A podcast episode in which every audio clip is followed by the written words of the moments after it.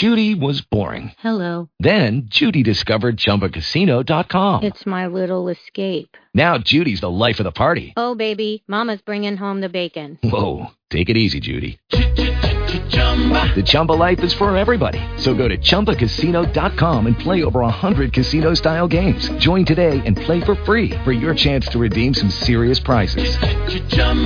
ChumbaCasino.com.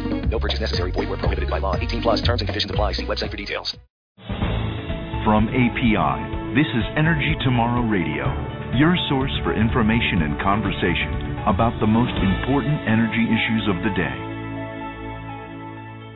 Welcome to Energy Tomorrow Radio. I'm your host, Jane Van Ryan.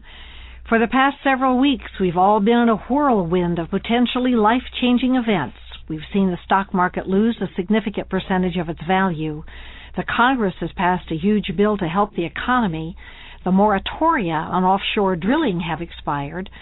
And we've suffered the effects of two major back to back hurricanes. And energy policy, which is involved in all of this, has been a very big issue on the presidential campaign trail.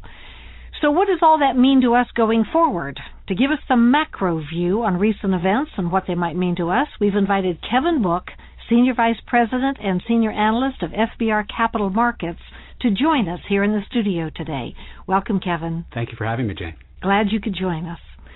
First of all, please help us figure out how the average American consumer might be affected by all of these events. First, the bailout plan. In your view, how will it affect those who've been watching the plan unfold on the nightly news and wondering what it's going to mean? I think the the analogy that makes the most sense is that uh, you really are now talking about something where it has a trickle down effect. Everyone is concerned, I think, on on the Main Street side of the typical dichotomy between Main Street and Wall Street about the idea that Wall Street fat cats are getting bailed out uh, that's not exactly what's going on here. We're talking about a situation where it's become very expensive for businesses of all size to get credit. The only way they can get loans is to pay up for those loans. And that has an effect of slowing down business in general, business everywhere. And so the situation right now is that the at least what is probably the first step in a series of steps has been taken to try to free up some of that credit and get the economy going again. And so the effect may not be obvious, uh, it certainly may not be immediate, Uh, but if it doesn't happen, everyday consumers are going to know about it much sooner. How would you assess the overall health of the economy today? The United States is an, an interesting entity in that it has offshored many of its basic industrial jobs and become a service economy. The simple description doesn't really get to the heart of what's going on. It's become a high margin economy, become extremely productive at doing some things that are extremely valuable relative to some of the jobs that Americans used to do. On the other hand, the buyers of the services that the service economy produces are globally interconnected, which means that you can't look at the U.S. economy right now in isolation and say, well, things are bad here, but uh, you know we can look we can look to China to bail us out, or we can hope that our friends across the Atlantic will, will be you know be, be bustling ahead. Uh, we're very much part and parcel of the global economy, and so where we are right now is incredibly dependent on industrial suppliers overseas and on the shippers who bring industrial products here for our intermediate goods.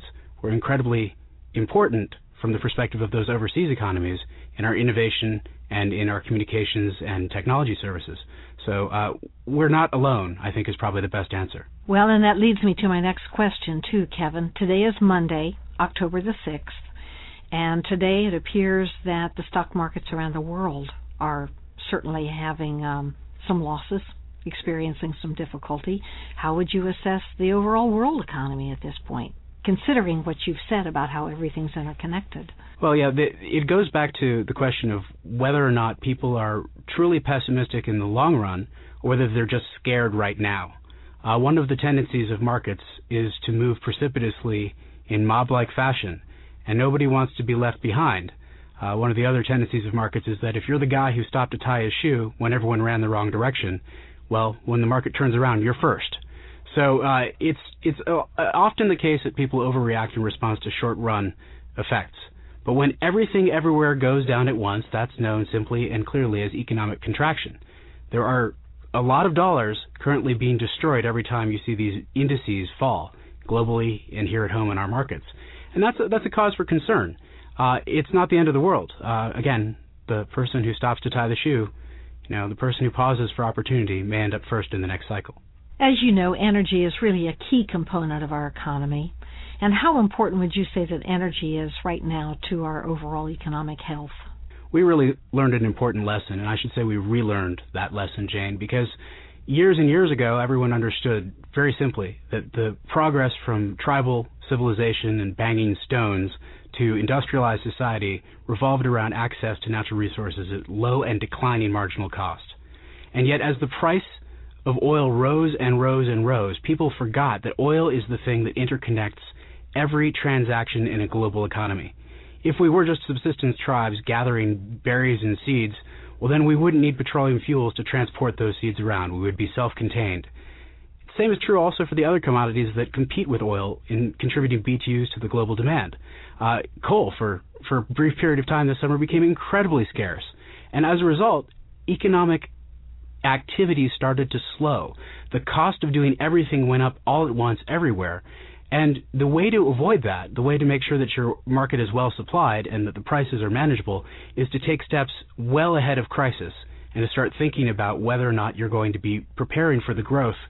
Inevitably, the world doesn't usually end and the sun eventually rises. So, what is the world doing to prepare for that day?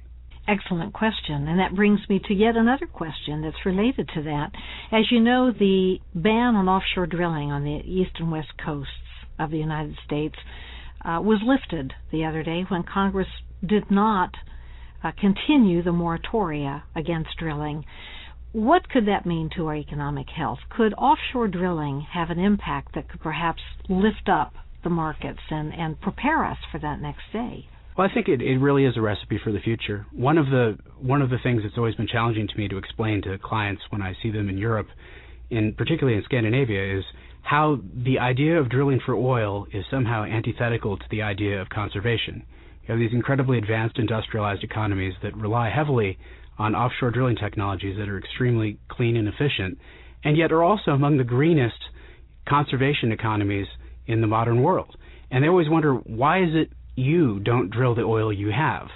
Well, the answer is that we probably should, and we should probably look at all of the options and have an an absolutely level playing field. Think about the offshore as an opportunity constrained only by economics and technology, rather than one artificially made off limits.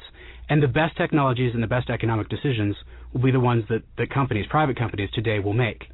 Rule out that option, and you're going to have private companies making expensive investments that are going to be hard to maintain in times of economic scarcity.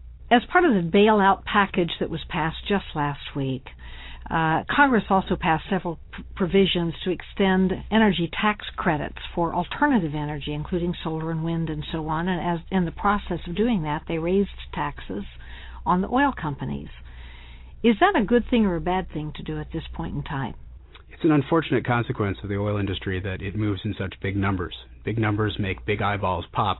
And in times of scarcity, uh, it has always been the case that large industry becomes the first whipping boy of a Congress looking to redistribute wealth to solve a short-term problem. The long-term effects of any of the any of the redistributive tax plans that have been outlined, and there's many more of them that didn't pass that still potentially could, is to deter domestic production, to deter investment, and to take away some of the spoils, which isn't necessarily a bad thing, some of the rewards, let me call them rewards, for prescience and investment at the right time, right countercyclical thinking that is planning for the future. Now, there's nothing wrong with subsidizing new energy sources, and particularly if they're pre competitive or they're not economic at parity with conventional fuels. But doing it at the expense of the sources upon which we rely, that's not necessarily a good long term prescription. Some members of Congress have stated that they would like to reimpose this drilling ban. Uh, the one that we're talking about that was just lifted a few days ago. If you could talk directly to members of Congress about that issue, what would you say to them? There's a time, and I've been invited, I've had the privilege of testifying several times before committees in Congress, and I've always been rightly respectful uh, because I understand that they are the leaders who make the decisions uh, that drive this country forward. And yet, I also understand that they're men and women like anyone else who have an economy to care for. And I would ask them to cast partisanship aside. Stop making this a partisan issue.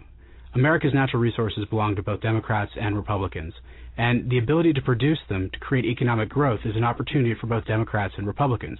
We saw what happened this summer when concerns about economic growth as a result of high energy prices promoted public outcry. Folks who'd previously said they wouldn't consider drilling in a certain place stopped and asked themselves, well, why wouldn't I? And that's a very good question. To drill for oil, you need exactly two things. You need oil and you need infrastructure. The most sensible place to start drilling for the incremental barrels of oil is closest to where you have oil, where you have infrastructure. And even with the lapse in the moratoria that happened this past uh, September 30, uh, even even then, you still don't have production happening in the areas that are closest to oil and infrastructure, the eastern Gulf of Mexico and the Arctic National Wildlife Refuge. Now, you don't need to do an awful lot of drilling with today's technology to get a lot of oil out. So what I would say is cast partisanship aside and look for oil where there's oil and where there's infrastructure. Kevin Book, thank you very much for joining us today on Energy Tomorrow Radio. Thank you for having me. Thank you for joining us on Energy Tomorrow Radio, brought to you by the people of America's oil and natural gas industry. For more information about this podcast or to submit questions for future shows, visit energytomorrow.org. That's energytomorrow.org.